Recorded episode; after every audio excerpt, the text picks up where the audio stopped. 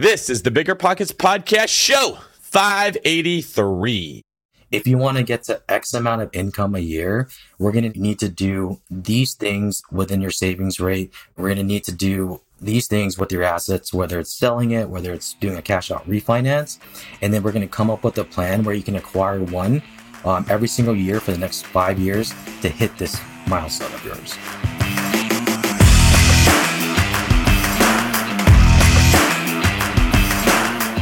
What's going on, everyone? It is David Greene, your host of the Bigger Pockets Real Estate Podcast, the show where we teach you how to find financial freedom through real estate. Now, if you are looking to have a better life and real estate is the way you want to get there, you, my friend, are in the right place. At Bigger Pockets, we are a community of over two million members that are all committed to the same goal as you, to find real estate, to hit financial freedom. We do that by bringing in experts in the field, subject matter experts, people who have walked the path you're trying to walk and are looking back and showing you what they did to get there, as well as people that made mistakes so you can avoid them. Today's guest is actually a close friend of mine. It is Johnny Hong, an agent on the David Greene team, here to talk about what to look for in a realtor to have success. Joining me is going to be my co-host, Rob Abasolo, who helps me take on this incredibly important topic of picking the right agent to represent you. And it's fitting because Rob and I recently had to go through this exact same process ourselves for the houses that we are buying. Rob, welcome to the show. Howdy, howdy, man. I'm excited because we're we're really unpacking a lot here. You know, one of the things that Johnny talks about that really I don't think a lot of people give enough thought to is that, you know, working with a good realtor is a two-way street, right? It's a partnership in that both parties are expected to give effort. And when one party doesn't give effort, then the other party moves on. So we talk about things like, what's a kiss of death when you're a realtor? What are some things that a potential client can say to you that may deprioritize them on the list? We also talk about things that, you know, you can tell your realtor in the making that's music to their ears. And so it was really nice to talk to Johnny because clearly he is one of the best at what he does. And that's always an exciting thing to get to talk to someone that is so good at their craft. Yeah. So you're going to hear about this, but Johnny owns real estate himself. He's also an investor. He is a house hacker. And then he helps clients do the same thing. And when I buy property in the Bay Area in California, Johnny is actually the person that I have represent me. He just put me under contract on a two point two million dollars place in Moraga that uh, he negotiated all himself. It was a deal he found me that had actually expired and was no longer on the market. So we were able to negotiate directly with the seller's family. There was a couple other people that were sniffing around it too. And Johnny got so many compliments from the seller that I said, man, he's just doing so good. We got to bring him on here so he can share what he's doing well. And then that kind of gives everyone a blueprint of what they should be looking for when they find their agent. So I'm excited to let you guys hear about this. I think this was full of a ton of really good, actionable, practical steps. Before we get to the show, let's take a quick word for today's quick tip. Today's quick tip is go to biggerpockets.com slash agent connect. A G E N T C O N N E C T. There you can type in the name of an area that you are interested in investing in and get a list of agents that you can sort of do your research on to see if they might be the right person to help you with your deal. Bigger Pockets provides them. If you're using a Bigger Pockets agent, you are much more likely to find somebody who invests in real estate themselves, understands what you're trying to do, and listens to the same annoying voice that you are right now on this podcast, me and Rob with a slightly less annoying voice, teaching how to get this done. Now, it's not a guarantee that they're going to be a Johnny or a Rob or a David, but you have a great place to start. And in today's show, we are actually going to tell you what questions you should ask them and what answers you should expect to receive. So, Uh, Rob, is there anything you want to add on that before we bring in Johnny? I want people to just pay extra special attention because Johnny does give us some of those secrets for finding these unicorn realtors as well. You know, I think it's really great to hear it straight from the source. That's awesome. What's better than low money down? No money down. Now through Rent-to-Retirement, you can buy a brand new construction turnkey rental property for no money down. Wait, hold on. This can't be right. I need to double check with Zach, Rent-to-Retirement C E O.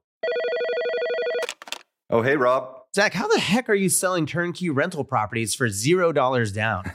It's not that complicated, Rob. Rent-to-Retirement has new construction properties up to twenty thousand dollars below retail prices. We also have investor loans with rates as low as three point nine nine percent and down payment options as low as five percent or sometimes even zero money down. You get all the cash flow, appreciation, and equity for as little as zero money down. That's an infinite return. Oh, wait, wait. Let me get on this before we tell it to the whole Bigger Pockets audience. Just head to rent to retirement dot com. That's rent to retirement dot com or text R E I to three three seven seven seven. That's R E I to three three seven seven seven to learn more about how you can get started investing with no money down today. Get your next new construction property at a steep discount or invest with no money down. Head to rent to retirement dot com today. We know, and you all know, why it's super important that good tenant screening is absolutely critical to your management process. Luckily, RentReady, the comprehensive property management software, has a new feature that makes tenant screening a breeze. In addition to TransUnion certified tenant screening, RentReady now offers proof of income verification. RentReady's automatic tenant proof of income verification ensures an in-depth check of each applicant's financial stability. With Plaid certified tenant income and assets reports, you can see a potential tenant's income summary and total earnings by month. All tenant screening and verification is paid by the tenant and done through the desktop and mobile app. It's time to say goodbye to gut check tenant screening and feel confident renting out your property with RentReady. And as a matter of fact, all Bigger Pockets pros have RentReady included in your pro membership. If you're not a pro, RentReady is offering you fifty percent off of their annual plan. New customers visit rent ready dot com and use code B P twenty twenty-four. That's R E N T R E D I dot com using code B P twenty twenty-four. That's B P like Bigger Pockets in the year twenty twenty-four to save fifty percent off of one year of RentReady. The dream of owning a vacation home can be daunting, from finding the best guests, to the maintenance, to organizing the cleaners after every guest day. With Vacasa, they make that dream into a reality. As a full-service vacation home management company with vacation homes in key destinations across the U S, they know a thing about how to make owning a vacation home easy and profitable. On top of proactive property maintenance visits by professional local teams, a hospitality-driven booking platform, and around-the-clock support, Vacasa earns homeowners an average of twenty percent more revenue from their vacation homes. Vacasa is always thinking of ways to simplify the vacation home owning experience by putting your home to work for you. If you're looking to make more from your vacation home, work with the reliable property manager, and finally have peace of mind, partner with Vacasa at vacasa.com slash biggerpockets. That's vacasa.com slash biggerpockets. All right, let me tell you guys a little bit about our guest today. All right, Bigger Pockets, I have a special treat for you today. Joining us on this podcast is a real estate agent on my team, the David Greene team, Johnny Hong. Johnny is my top agent. He sold sixty-seven million dollars worth of real estate in twenty twenty-one in only his second full-time year in resale real estate. Johnny has done twenty deals and currently owns ten properties across three different states. He also invests in virtual real estate, cryptocurrency, N F Ts, stuff like that. Like, he's kind of my coach when it comes to that side. And he is joining us today to share with us what to look for in a really good agent. Johnny, welcome to the show. Thanks, David. And thank you for such an elaborate introduction. I feel honored to be here. That's basically the only reason that I'm on this show. Yeah, his introductions are always the best, man. Quite the accolade list. sixty-seven million dollars on your second year. I mean, I got to imagine that that's a very small percentage of people out in the realtor world that are actually doing that, right? I would think so. Based on the data I've looked up, um, we're one of the top producing teams. So yeah, I, I would think so. Well, where did you rank in Keller Williams overall?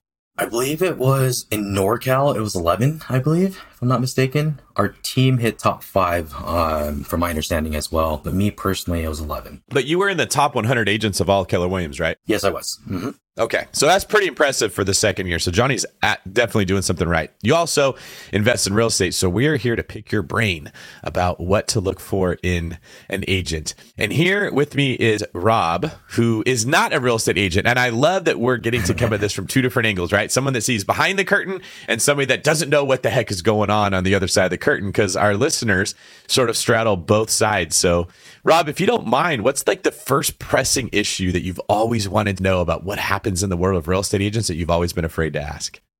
Mm, I guess for me, it's, you know, I'm always very curious for a realtor.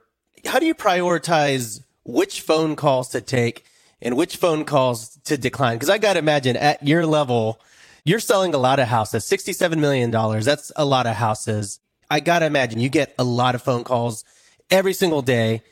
Is your phone just blowing up every single moment of the day? That's a great question. We do have a system in place in terms of how we prioritize people that need to buy a house now versus the one that have to buy a house later.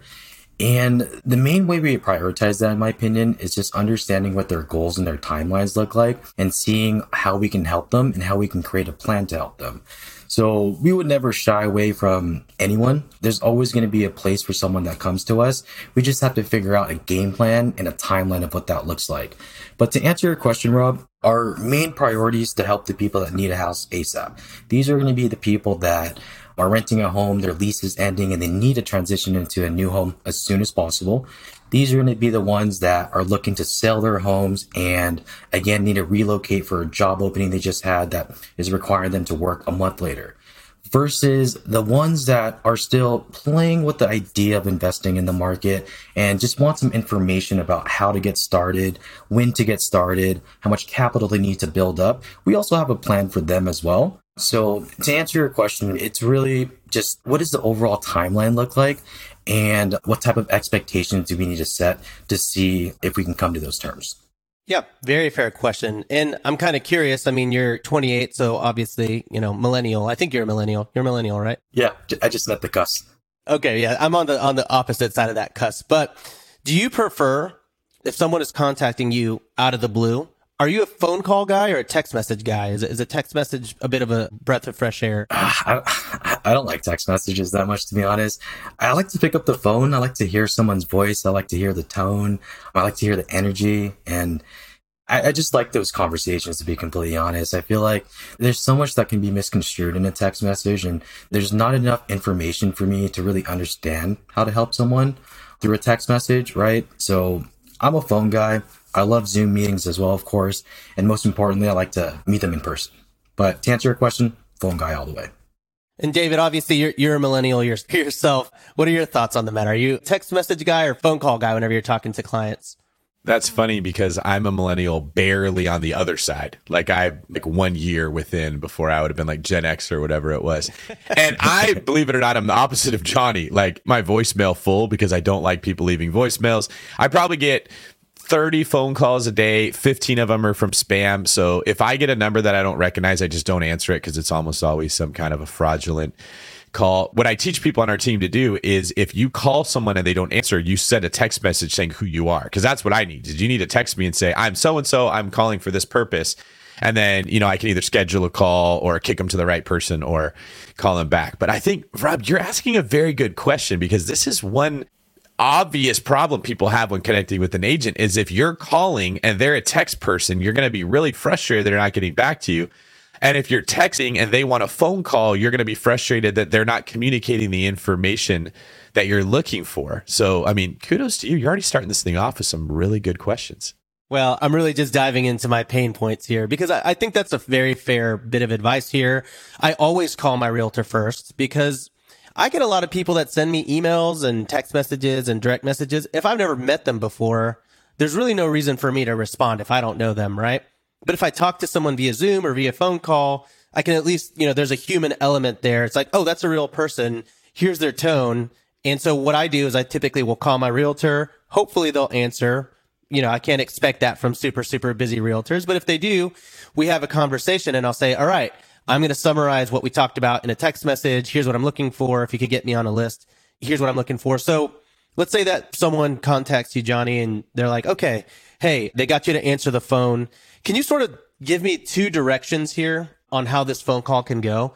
If you write someone off immediately, for example, what is like kind of the kiss of death that someone can say to you in that first phone call that sort of deprioritizes them amongst kind of that group of people? Sure. In a broad statement, I would say someone that ha- doesn't have the right expectations. So it's going to be someone that calls me and says, hey, I just listened to the podcast and I want to buy in San Jose. I currently have five K, but I'm talking ten other people to raise some capital. I want to do a B R R R R deal where I can get one hundred fifty percent cash on cash. Don't tell me I can't do it because a lot of people have told me I can do it. And um, in a situation like that, of course, I would take the time to unpack it to really understand where they got this information and figure out if I can come up with a plan to adjust their expectations to match the market that they're given.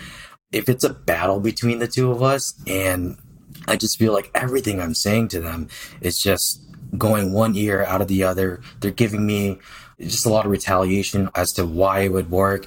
That's a relationship that I don't want to get involved in, because I can just tell that our expectations aren't going to be al- aligned. I won't be able to serve them correctly, and it, it just won't won't be a good relationship. So typically when people are really out of line with their expectations and they're not listening to someone that's been in this market for quite some time and has done quite a few deals, that's my sign to just say, I'm not the right fit to help you.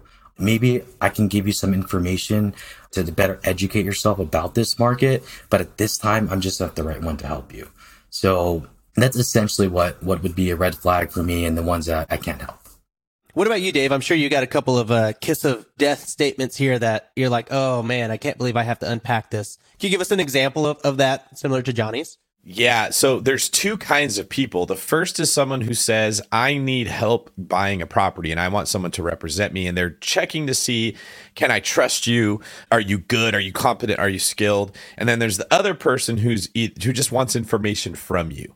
They're saying, hey, what can you educate me on in this area? And they haven't really decided if they actually want to buy or if they want you to be the one representing them. And when you get a client that's telling you, here's what I'm going to do in this market, and as the expert, you're explaining to them why that might not be a good idea. You're just basically checking to see, like, is this person open-minded or are they stubborn? Because everybody eventually comes to the same conclusion. It just matters how fast you get there. Do you get there because you willingly took this advice that made sense, or do you have to go the hard way and you have to bang your head against that brick wall over and over and over? And meanwhile, prices go up fifty to one hundred thousand dollars.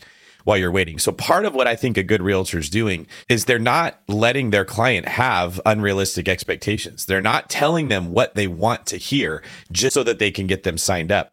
And if a realtor doesn't have a lot of business, if they're not that good, if they're not making that much money, they're going to say whatever they have to say to get that client signed up, knowing eventually the client's expectations are going to shift, but I want to lock them up now. And I think what Johnny is describing is a more honest way to do business, but it will often lose you a lot of clients. Everybody wants to hear what they want to hear. They don't want to hear what the reality is. And so I was going to ask you, Johnny, when someone's looking for an agent, or when you're looking for an agent, because you, like me, invest out of state, do you look for someone that tells you what you want to hear, or do you look for someone that tells you what it is, and, and how do you gauge how honest they're being? I would say it'd be the second scenario. The first scenario, I would want to speak to real estate agents and clients here, um, just to give you some tips.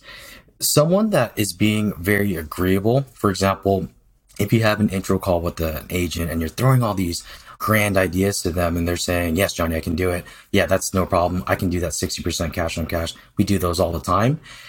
You really have to pay attention to how agreeable they are and if they even have experience in doing these things. Because I've noticed the top agents are super direct. They tell you how it is and they give you examples of what can actually be done in the market, and they give you data points, right? They're just not the yes man. So typically what I'll look for an agent uh, when I'm buying houses is someone that likes to explore ideas with me, but also puts me in my place. Someone that can tell me, no, Johnny, you can do this in this neighborhood, but you advise me that you don't want to be in a bad neighborhood. So if you want to be in a good neighborhood, you're going to have to pay a premium in exchange um, for cash flow if you want to be in this type of neighborhood. I'd rather have someone tell me that I have to pay more to be in a better neighborhood and lose out on profits than someone to tell me that, no, you can buy in this neighborhood. It's a great neighborhood. You'll still get the cash flow. And then down the line, I find out it's a horrible neighborhood and my house is just not performing the way I want it to perform. So to answer your question, David, I would say pay attention to someone that's super agreeable, because that's, for me at least, always a red flag. And for me, I would always want to check the information that they're uh, confirming with me, right? If I've done these analyses, but I'm not quite sure if it's going to hit these numbers, but they keep telling me it's going to hit these numbers, again, that would be kind of a red flag for me. And sometimes I'll even test the agents and I'll tell them, can I do a forty percent cash on cash here? This is what I'm saying, I'm seeing. And if they tell me a little fib just to try to push me, push me along, that's probably not someone I want to work with. I want someone to assess my situation and really understand where I'm coming from and tell me what I can and cannot do in this market. That's really great, man. I test my realtors with caution, right? I don't necessarily expect them to know the nitty gritty of what I'm looking for, because honestly, I expect myself to really be analyzing all of these different things. Really what I want to stress check for is if there's something that I'm missing. Like I, I'm really more looking for a realtor to point out flaws in my plan versus helping me formulate the plan. So if I come up at them and I say, hey, I'm looking for a forty percent cash on cash in this neighborhood, it's exactly what you said. I want them to say, well, theoretically, what you're saying is correct, but I wouldn't do it in that neighborhood for this reason, this reason, this reason. So I definitely think that there's a little bit of compromise that needs to come from both sides. And setting those expectations at the very beginning, I think, is something that I've learned over the years is a lot easier to maintain the status quo when you can have that conversation at the very forefront of your conversation. So kind of want to shift the gears here a little bit. I mean, we've touched on this a bit, but Johnny, can you give me a, an example of something that a client might call you and say that's like music to your ears? Like, what's something, if it's the first phone call, client says this to you, what would make you say, oh, thank goodness, I love these kind of clients? Yeah, sure. So music to my ears. If a client were to call me and say, hey, Johnny, I'm currently paying twenty-five hundred dollars in rent right now. I want to find a way to get into real estate that doesn't cost me too much and will enhance my living situation. Can you help me? That type of client, I just love them, because it's very common for us in the Bay Area to pay twenty-five hundred dollars in rent. But if you can find a way to get into the real estate market and reduce those living expenses while reaping the benefits of being a, a homeowner, depreciation, tax incentives, I feel like that's a win. It's a win all day long, because that's essentially what we what we teach here on the David Greene team as well, is just how to buy houses every single year using these strategies. So when I hear someone with that type of situation, it's music to my ears, because I know I can help them. I know the expectations are going to be aligned there. And as soon as they hit their first deal, and then we work on the second deal the next year later, and they start seeing that passive income come in and the financial burden being lifted off their shoulders after every single deal, that's what excites me. That's what fulfills me. And that's why I got into the resale space, to like help other investors like realize that this is the path you want to take if you want financial freedom. It's going to take a little while, but every house you buy is just, I feel like you just buy more time, right? So that's kind of long-winded, but I hope I answered your question. You did great, Johnny. You did great. Yeah. So if I'm hearing this correctly, we're basically, when I'm talking to a realtor, I want someone that can listen to my needs. Hey, I need a house. I'm paying this amount, set the right expectations. Hey, if I'm paying twenty-five hundred dollars a month, I want to keep it at that. It's your job as a realtor to come in and say, well, in this market, you can expect this, and then carve out a plan. Is that kind of like the process that you take whenever you're talking to new clients? Yeah, that's exactly the process. I mean, I think the successes I found in resale was being able to listen to the consumer and coming up with a game plan for them and to allow them to just follow it throughout the following years, right? Can I give you guys a little anecdote in like the beginning stages of my investing career? Yeah. Okay, cool. So, you know, as a child growing up, I always knew I would be a millionaire. I just didn't know how I'd do it. I just didn't know how I was going to get there.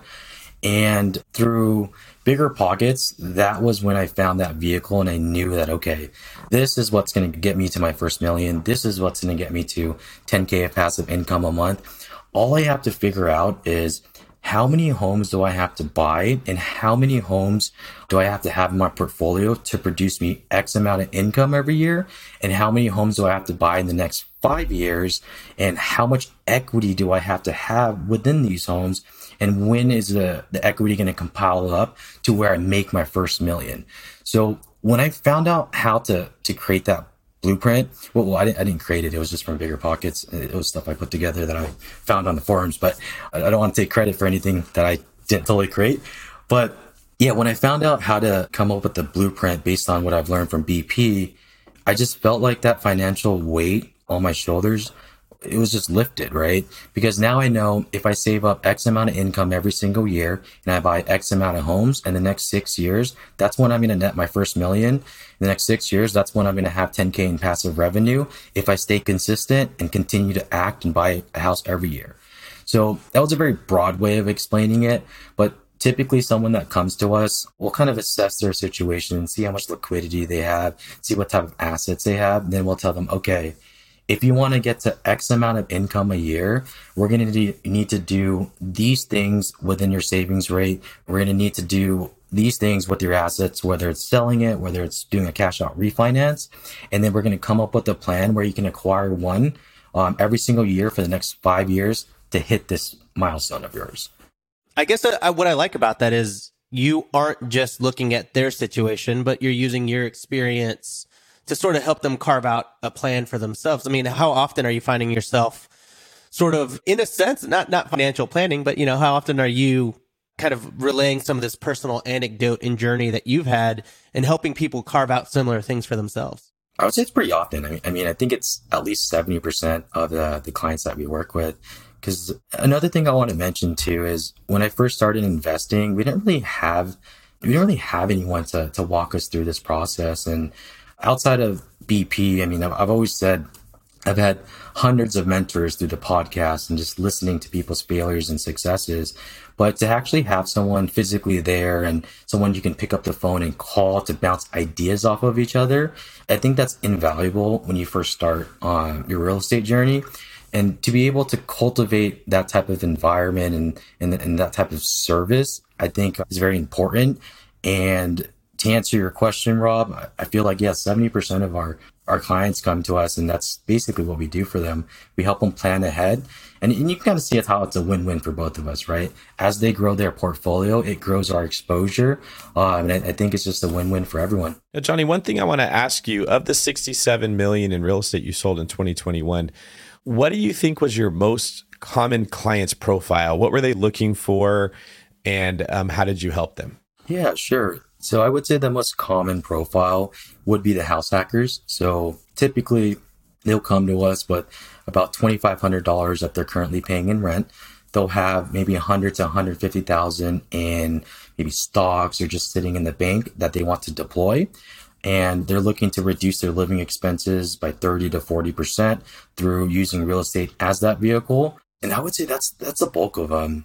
And I think what, what was really cool was in twenty twenty, when I toward, towards the end of the twenty twenty, I should say, uh, when I started getting some traction, a lot of the people I helped in the end of twenty twenty started buying again with us the following year because they built up enough equity. They've been able to convert their single family homes to operate like a multifamily. So they're cash flowing in, in most cases. And now those same people I helped in twenty twenty, I'm helping them again in twenty twenty-two. So most of these people that we've helped in the very beginning, it's really cool to see that they're learning a lot and they're, they're able to grow by just repeating the same process. But yeah, I would say the house hackers, that's the, the main bulk of the uh, where the volume came from.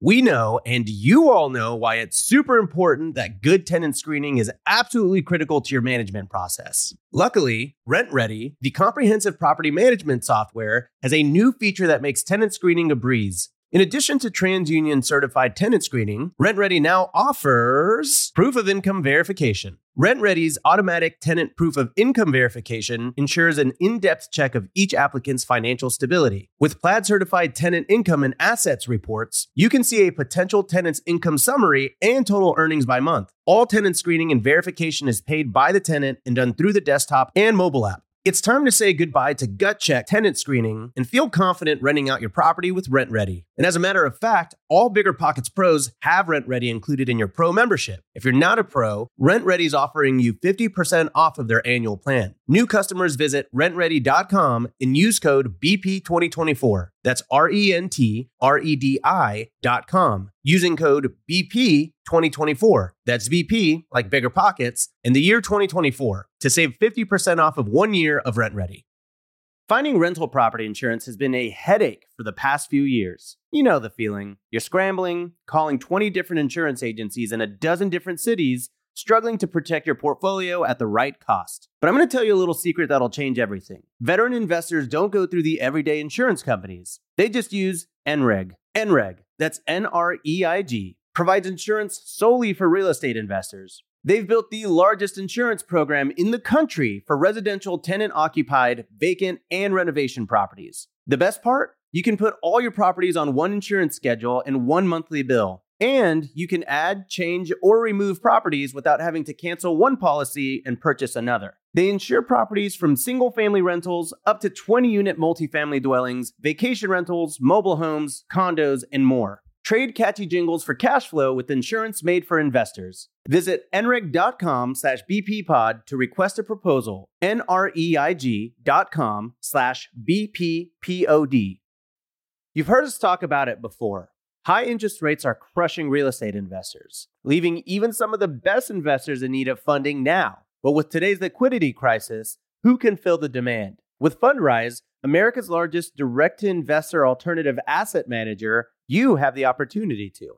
Fundrise's new opportunistic private credit strategy was designed specifically for this new market environment. Fundrise supplies high-demand bridge financing on high-quality assets with credit-worthy borrowers. Top real estate investors get the funding they need while you walk away getting paid a healthy interest rate. To date, Fundrise has completed more than five hundred million dollars worth of private credit deals with an average net interest of ten point eight percent, and they've already amassed a pipeline worth more than three hundred million dollars. Don't sit on the sidelines. You can take advantage of this unique window of opportunity while it lasts with Fundrise's new private credit strategy. Ready to start? Go to fundrise.com slash pockets to learn more. That's F-U-N-D-R-I-S-E dot com slash pockets. This is a paid endorsement for Fundrise. Past performance is not indicative of future results. All investments can lead to loss. So do you have a deal that one of your clients did you can walk us through that was a house hacker and kind of explain what the numbers worked out for that person? So this is a recent deal that we closed on about two months ago. This deal was in Upper West Oakland, which is a, a very good area in the uh, the Bay Area, and purchase price was right around one point two million dollars. The um, they did a jumbo loan at ten percent down, so down payment was about one hundred twenty thousand dollars. We were able to get a twenty-five thousand dollars closing cost credit, so they basically just had to come in with a down payment, which was again one hundred twenty thousand dollars. The rehab amount was thirty thousand dollars, so the total cash outlay on this deal was one hundred fifty thousand dollars.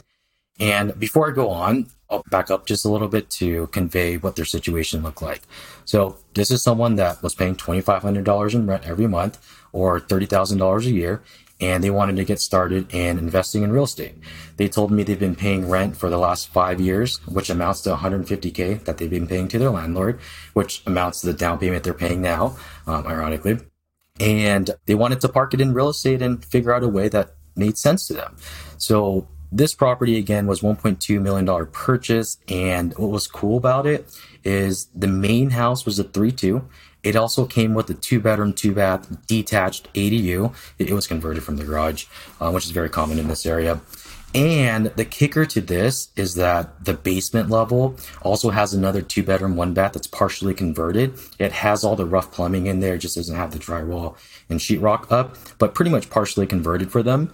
Their total P I T I in this is uh, six thousand dollars they're paying a month, and total rent they're getting is three thousand five hundred dollars for the main three two. And then for the A D U, that's a two-bedroom, two-bath, they're renting out one bedroom for twelve hundred bucks to one of their buddies, and they're living in the other, in the other room. So in this scenario, they're basically paying one thousand three hundred dollars a month to live in a good area of Oakland. So it was an opportunity to basically reduce their living expenses by half, from two thousand five hundred dollars to one thousand three hundred bucks, plus with the tax incentives you get for owning real estate as well. And the value add opportunity with that basement floor that they plan to convert down the road. So I just love like these type of situations because it really just takes, you know, one or two deals to really change your life, right? A, a saying that I really like is you're always one decision away from changing your life. I felt like this is like these type of decisions that we can help people understand to, to kind of help them grow. one hundred percent agree. One of the things I get asked a lot is, I live in an expensive market. Should I invest out of state or should I stay here? And it frequently comes up because I wrote the book, Long Distance Real Estate Investing. But when you're house hacking, you can get away with three and a half percent down, five percent down. When you're investing out of state, you're probably going to be at twenty to twenty-five percent down in almost every scenario. And when you're investing out of state, you're not saving in the rent money that you're paying if you're currently renting. So one of the things that I tell people all the time is you should house hack a deal every single year. And anything in addition to that, use the BRRRR strategy, use long distance real estate, some combination of the two.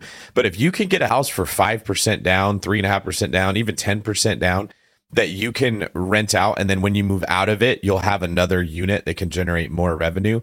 That's a no-brainer. And I wanted to ask you, Johnny, of the clients that you've had, have you had any that just had a hard time going forward with the house hack because they had their heart set on long-distance investing, or have most of them sort of understood that house hacking is going to make more wealth if you're in an expensive market? I feel like a lot of them come to us wanting to understand how to invest out of state because they think it's more beneficial. In some cases it is, but in most cases for the people that come to us, it's not. And I would say a lot of them eventually understand that doing starting off with a house hack is a lot more viable option and a more beneficial one. Because I mean, what what I always tell them is to put things into perspective. If you look at the overall cash outlay that you're you're deploying, let's say you're you're looking into a market like Texas, for example. Let's say average purchase price is two hundred K and um, you're doing a twenty percent down. So you're basically deploying forty K out of your pocket. Let's say we look at a house hack here that's eight hundred thousand with a five percent conventional loan. You're still deploying that same forty K, although in one market you're assuming more debt, so essentially that's a little more risk versus the other market where it's a little uh, less debt assumption, so it's a little less risk, some would say. But if you really put it in perspective, um, if you look at appreciation gain, right, six, seven percent on a house that's two hundred K versus eight hundred K, substantial difference. If you look at reducing your living expenses, where you can pay less in rent, which is a profit in its own. It's not taxed. I think when people come to that conclusion, they're like, oh, okay, there's a light bulb. I can buy something in the high appreciating markets. And it probably does make more sense right now. Like buy a couple of these in a high appreciating market, build that equity, whether that's just letting the market continue to go where it's at or do a little forced appreciation, have that be my nest egg, take the equity, extract it and move it into a different market. So usually people see that's more beneficial to house hack, but we, we do have certain situations where they want to go out of state versus house hacking. It's just so uncommon to find a realtor who can break down what you're doing and help them see the value in why it would make more sense to house hack in this case. And that brings me to a problem that, Rob, you and I were facing when we were looking in Arizona area to buy a property. We were looking in a couple different cities and we had a couple different agents. And I remember saying, look, if we're going to do this, we need to get an agent who specializes in this type of real estate and has background into what we're trying to do. And you were like, got it, Dave, I'm on it. And I remember thinking, is he really going to be on it? Like, did he understand what I was saying? And you did. You ended up finding a really, really good agent. And I wanted to ask you if you could share what the process that you went through was like to find that person. Yeah, definitely. So I knew that we were going to be going into a luxury buy here. It's not very common for a lot of realtors to necessarily have two, three, four million dollar listings that they own, right? It takes an experienced realtor. So I didn't want to just call up anybody. So I just went and I looked up, you know, most successful brokerages in that city. I found one. I called them and the receptionist was like, what are you looking for? Give us some details here. And I was like, well, I'm looking for a very specific realtor. I'm looking for someone that A, specializes in luxury, and B, and this is more important, specializes in short-term rentals, because it's always really nice to have a realtor that I have some common ground with, just so that they don't, you know, so I can pull my weight in the relationship, if you will. And they were like, okay, great. So they set me up with this realtor and I talked to him and I did, you know, the mini interrogation of like, who are you? What do you do? No, but you know, I talked to them for a bit and I started kind of asking, probing for more short-term rental related questions to the point where they were like, okay, yeah, you know, I don't actually know too much about short-term rentals, you know, and I was like, okay, that's what I thought. No big deal. And they said, but I do know one guy, one guy who's just, you know, the short-term rental sniper out here in Arizona. He's the guy you need to talk to. He owns a property management company. He owns five luxury rentals. He uh, is a luxury specialist in the short-term rental market. And I was like, okay, great. That sounds too good to be true. You're just, you're just giving away a three million dollars lead. All right, sure. And he was buddies with this guy. And so we connected.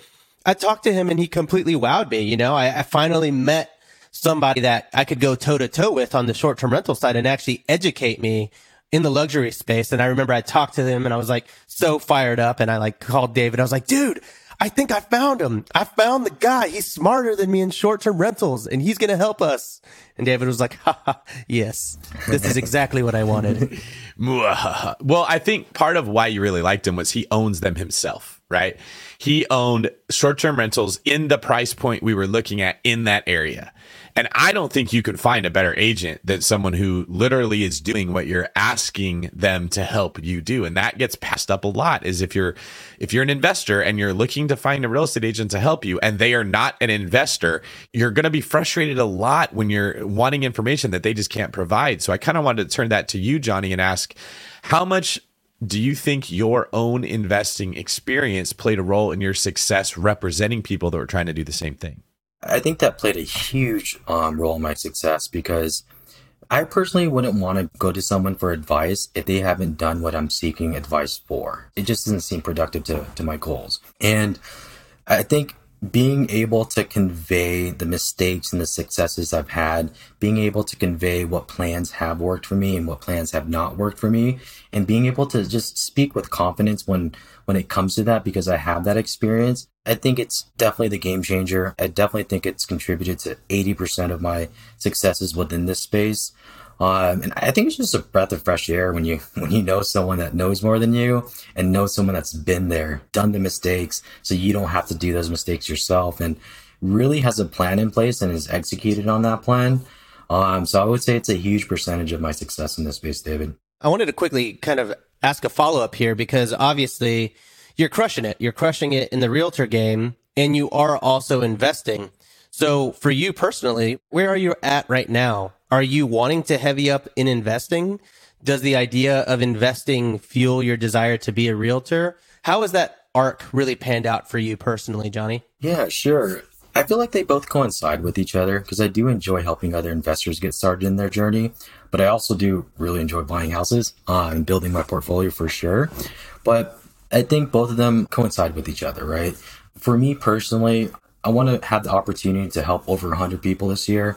And I also want to have the opportunity to have fifty doors at the same time. So to answer your question, Rob, it, it kind of coincides with each other, because the more I learn from investing, the more I can then convey to um, clients as well. And it, it's just like a full circle, in my opinion.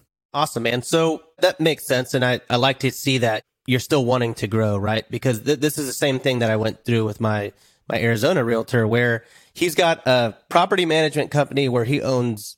you know, where he manages sixty, seventy-five luxury properties.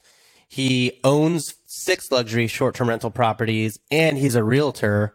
And I was just like, why are you doing this to yourself? Just focus on any of those three things and you're probably going to be fine. And I think he just genuinely loved connecting with investors, especially investors in his, in his specific niche, because they're few and far in between. Yeah. What I find really cool about the, the resale space is, like, through the mentorships that we can provide to people and seeing them grow, it's like it's like I bought the houses, to be honest. Like, we're bouncing ideas off of each other, we're coming up with these game plans, and just seeing them actually come to fruition, it's like, damn, that's basically like my deal too, you know?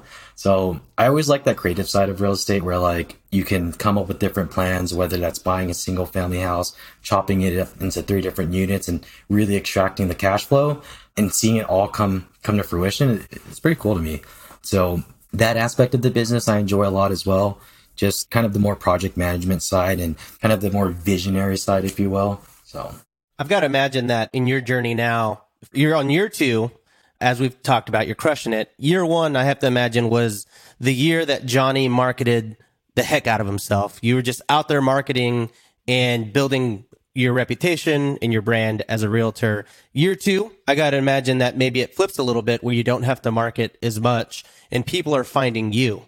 So can you give us an example of how we find our Johnny, how we find this unicorn realtor that is seasoned investor that knows about cash on cash returns and house hacks and appreciation, all that kind of stuff? Like, how do I find a good realtor like you? Yeah, I would say first and foremost, Bigger Pockets. Going through the forums. What what I really like about the forums is because you can see how other people are, um, how helpful they are. I've had countless times where people would reach out to me from an old post I did two years ago about house hacking, or about one of my flipping posts. And they just reached out because they, they thought my answer was very constructive and it was very helpful to them. So I would say for me personally, I like to, to scavenge through the Bigger Pockets forums and look for agents that are having these good responses and people that convey that they know what they're talking about within their market, Agent Finder is a great place to do that. And just reconfirming that again, what the responses they have within the forums. And outside of that, I really like what you did, Rob, because that's something I've done in the past as well. Just call different brokerages, different high producing brokerages, and look for the top producing agent. But I would say nine out of ten times I've did that, they always refer me to someone else. Um, because the top producing agent is typically pretty busy. And I, I think coming from a more investment background, they just wanted to refer me out to like another another producer. But to summarize everything, I would say um, use the use the forums, uh, use it as a resource because it's a really big one. Um, that's where I found most of my my business and uh, or my realtors, I should say. And then use your technique of just calling different brokerages and trying to find the top producer and interviewing the one that just makes the right fit for you. I do want to touch on the the power of a good forum. I mean, just in the past couple of years, I'm an online guy. I like being online. I like talking to people on the internet. And I've posted so many things on Reddit that years later, people will still send me D Ms on Reddit and say, hey, I really like this tiny house or the shipping container that you're building or whatever and all that kind of stuff. And it's so crazy, the D Ms that I get, exactly the same way on the Bigger Pockets forum too, where if you put thought into your post, if you post something or you have an answer that's just super well thought out, the amount of D Ms that just come from that, the people that are just wanting to pick your brain on that subject or work with you, it's it's really pretty impressive, I think. Yeah, it stays there too, right? I mean, I, I don't know what type of back-end work B P does, but my post that I get a lot of traction from was like from four years ago. And I've seen some posts date back to like six, seven years ago that I still refer back to, and I've, re- I've screenshotted to put into my syllabus. Like those posts are there forever. So it's it's a good way to market yourself without having to really market yourself, in my opinion. Yeah, what about you, Dave? I mean, obviously you gave me the secret sauce here. So when I wrote Long Distance Real Estate Investing, I put in there several ways that you can find top producing agents or people that will help you. And one of them was using Bigger Pockets. And it was just like Johnny said, as you go through the forums, you look for people that are engaged. And when you call them, here's some questions that you ask. A common mistake that I see is people assume all agents are the same. And you just grab the first one you see, and then you go look for the house. And what happens is you end up doing all this time and energy and effort and emotion looking at properties. And then you send them to your agent to say, tell me this, tell me that. And you wear the agent out. And then they just stop responding to you. And then you start calling the listing agent yourself. And you start saying, what about this? What about that? And the listing agent's like, you're not my client. You have your own agent. They should be finding that out. And you end up in this agent purgatory where nothing's getting done and you can't figure out why. And I look at it differently. I look at it like an agent is an asset. Just like the real estate is an asset and I have to go hunting for it. I can't just assume every deal's the same. I can't treat people like that either. I have to find the agent that will help me. And like the one you found for us, Rob, is an asset. When we looked at our numbers, we thought these are too good to be true. There's no way that it's going to generate that much revenue. And he came back and said, no, that's probably the low end. It's probably going to do more than that based on these six properties that I own myself and the fifty properties that are managed that he has access to seeing that data. Johnny is an asset. He owns property in the area that he's helping people in. He knows what they're going to rent for. He has contractors that he can refer you to. They can do a lot of this work. He can even help you with what the bid would be or what the approximate bid would be to convert a basement or add a bathroom. He's that knowledgeable because he does this. So you kind of got to put the same effort into finding your agent that you do into the property. You start with that. You look for the agent first. And there's a lot of frustrated people that are frustrated because they're going at it the wrong way. Now, one thing that is available now that wasn't when I wrote Long Distance Investing is Bigger Pockets has actually created a way for you to find an agent faster. So rather than having to just go through the forums and look for someone that it might be in that area and might be good, you could go to biggerpockets.com slash agent connect. And then type in the area that you want to invest in, and it will pull up a list of agents that are also Bigger Pockets members. And I really like that because if they're a Bigger Pockets member, they are more likely to understand real estate investing than if they're just someone that you found on Zillow or another site. You also can then see how many deals they've done for other Bigger Pockets people. So if they've done zero deals versus my profile, which probably has one hundred or a couple hundred on there, you can see how much we, how much action we're getting. And then you can read reviews from the people we had. You can look and see what properties other clients bought, right? So if you go look up our profile for the David Greene team, you'll see these are the areas that we helped clients in. And these were the houses that were bought. You can do a lot of the research right there because Bigger Pockets made it easier. Now you still have to do the research. You can't just find any agent on B P and be like, well, they're a B P agent, so we're good. That would be like just finding any house that's for sale on any platform and assuming that it's going to be good. But when you, like, I get all the time, people will email me and say, hey, David, what am I supposed to do with this? Will the bank approve me for this kind of loan? And the answer is usually, well, did you ask your loan officer? No, I didn't ask him. I thought I had to know. No, their job is to tell you that or tell you how to do it. Like, why are you asking me a question about title? Your title company is supposed to tell you that. And there's just this thing with investors that think they have to do it all. Now, if you're looking for off-market deals and you're trying to put together creative things like seller financing because you're not going to get a conventional loan, in that space, you do sort of have to operate by knowing everything yourself. But if you're looking at something on the M L S, you should have an agent that can direct you to what to look for. They should have connections for a lot of the things you're going to need. The loan officer should help you the same way. And I just want to encourage everyone who's like trying to pick up some traction. If you're having a hard time, it's because you don't have a Johnny.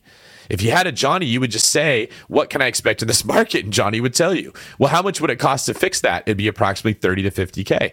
Well, what would that do for the rent? It would be about this much. You get a really good understanding by using the experts. And there's too many people in our field that don't understand the asset class of real estate. Rob, I know you have seen this with as much real estate as you bought, where you come across that agent and you think, I know more about this than you do.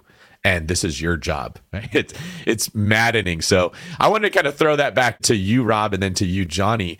What are some things that you have noticed when you pick the wrong agent that lets you know I need to move on and find somebody else?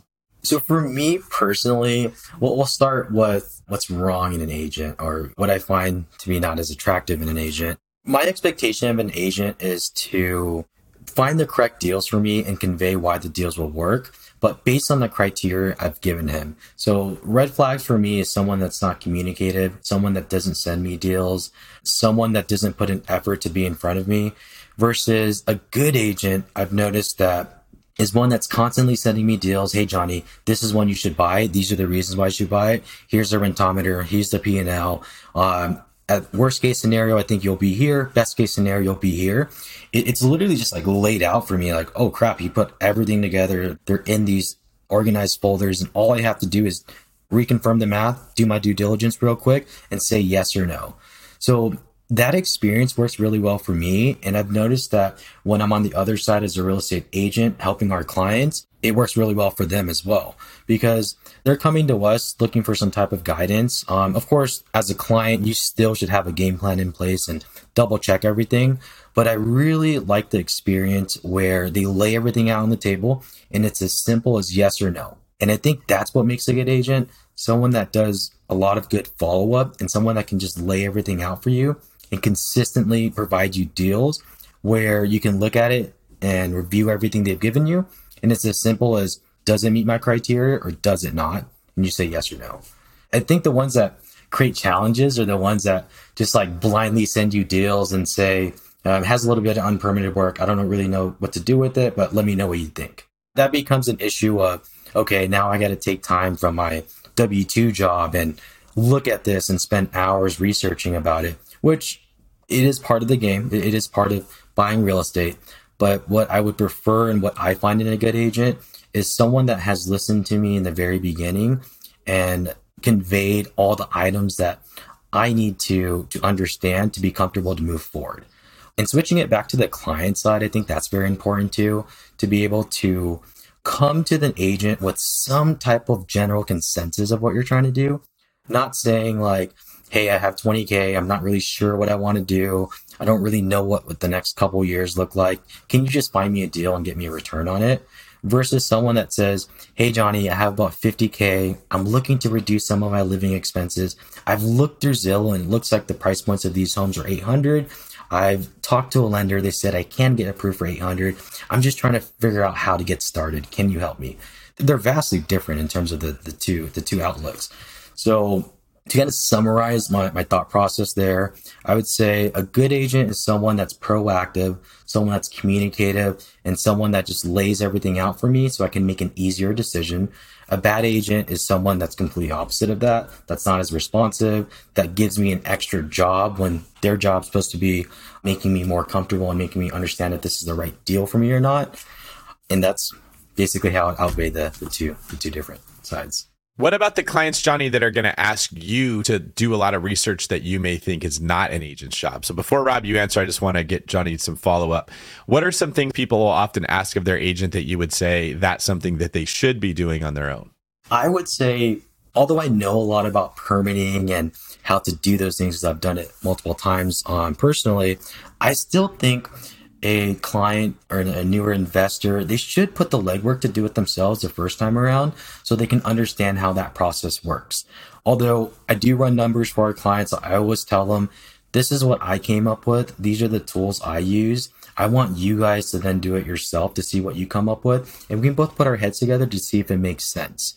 So that was kind of not a direct answer to your question, David, because I think it really depends on what type of expectations are, are set in the beginning. Because I do have clients that that they, they've purchased a couple deals and they're like, Johnny, I just need you to send me a good deal, get me the rents, and I'll run everything else myself. Then I have the other end of the spectrum where they tell me, Johnny, I really want to learn how to invest. Can you walk me through what it looks like for the first couple deals and show me how you run the numbers? And eventually I'll get to a place where I can do it myself. So it's it's hard for me to directly answer that question because it's different for every client, but my standard answer to that, I guess, would be whatever you're trying to figure out from your agent, you should try to look for the answer yourself from two different resources and then go to the agent to ask them. But it also, again, ties back into what expectations were set from the very beginning and what that communication log looks like between the two of you and what you decided on before work, working together. So again, David, that was kind of a runaround to your answer because it's it's just so different client to client. No, I was more getting at the idea that a client may say, hey, agent, I'm not pre-approved and I'm not going to get pre-approved until I find the perfect house. But here's fifty houses I want you to show me. And I just want to text you randomly and have you take, because that's your job, is you should take me to see these homes. And then you go look at the house, you say, what do you want to do? And they say, I'm just, I'm not in a rush. I'm just going to wait and see. And you find yourself in the situation where the client is kind of running the show and they're telling you, this is what I want. Go do it for me. That's your job. And you can see as the agent, they're never going to get success from that. At what point do you feel it's appropriate for the agent to put their foot down and say, if you want to hit your goal, the way you're going about this isn't right. That's not something that I can help you with. Immediately. I feel like you have to do that right away, right away up front, because at that point you're setting the wrong expectations and then the relationship's just going to be bad throughout the whole, the whole time period. And it's funny because I think a lot of agents do this.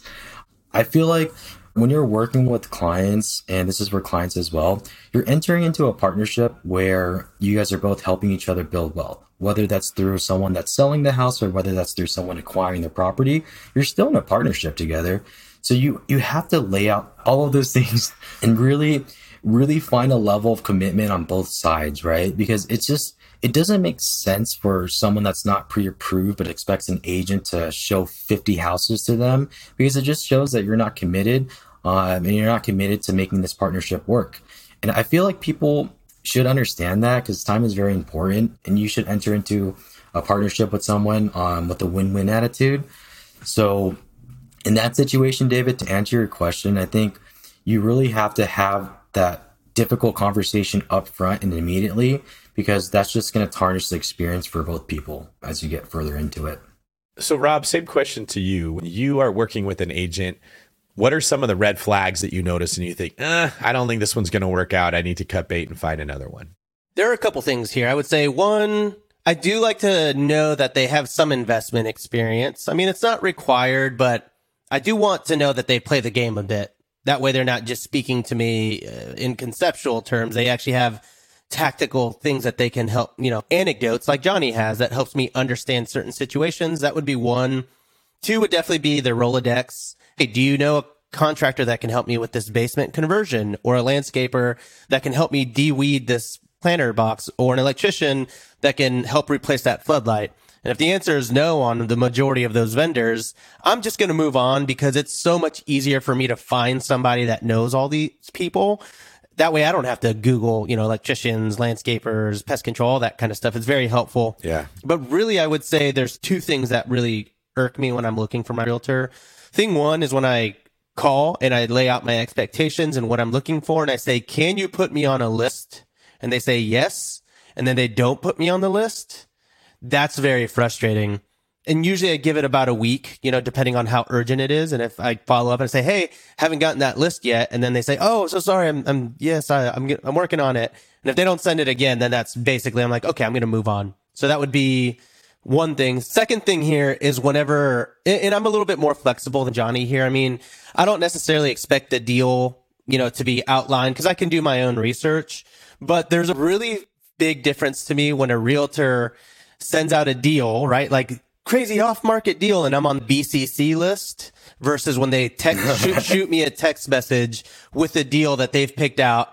Like our Arizona realtor, he texts me houses from Redfin all Preach the time. It, Robbie. And when he sends me a, a Redfin listing, I'm like, oh, he actually was in the Redfin app and he said, Rob would like this. And then he sends it to me and I'm like, oh, this fits my criteria. This is exactly what I was looking for. He doesn't have to bring me the off-market juice. You know, it doesn't have to be the craziest off-market gem. I just want something that's curated based on my expectations. Uh, I love that you said that, Rob. I, I really do, because I think that's what separates a successful agent versus an unsuccessful agent is someone that's more proactive and just sending the deals and not just putting people on listing alerts. I know that was your first thing.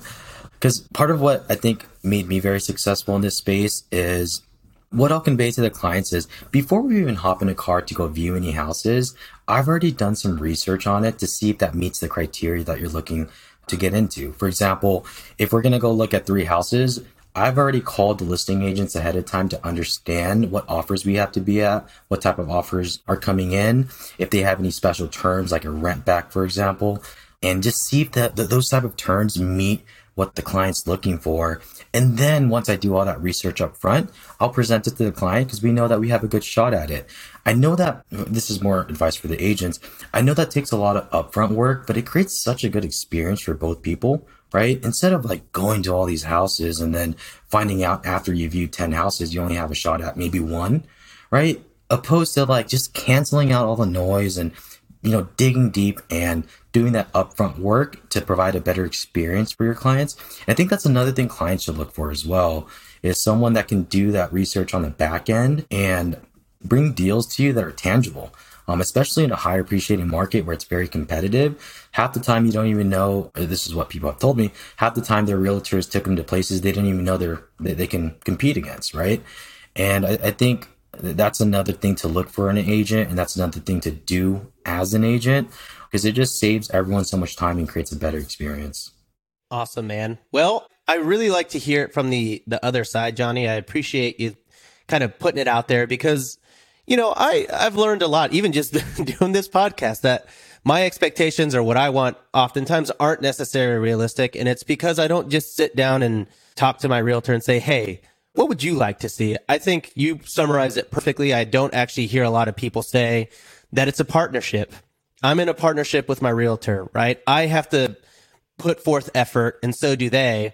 And if they put a lot of effort out there and I don't reciprocate, well, they've just put a lot of time and wasted it. And I think if you can start thinking of your realtors as partners in your investing journey, that will be a very fruitful relationship for many, many, many years. All right, Johnny. So if people want to reach out and contact you, I know you're pretty active on Bigger Pockets, but let's say that they want to use you as an agent to buy or sell a house out in this area. How can people find out more about you and where can they reach you?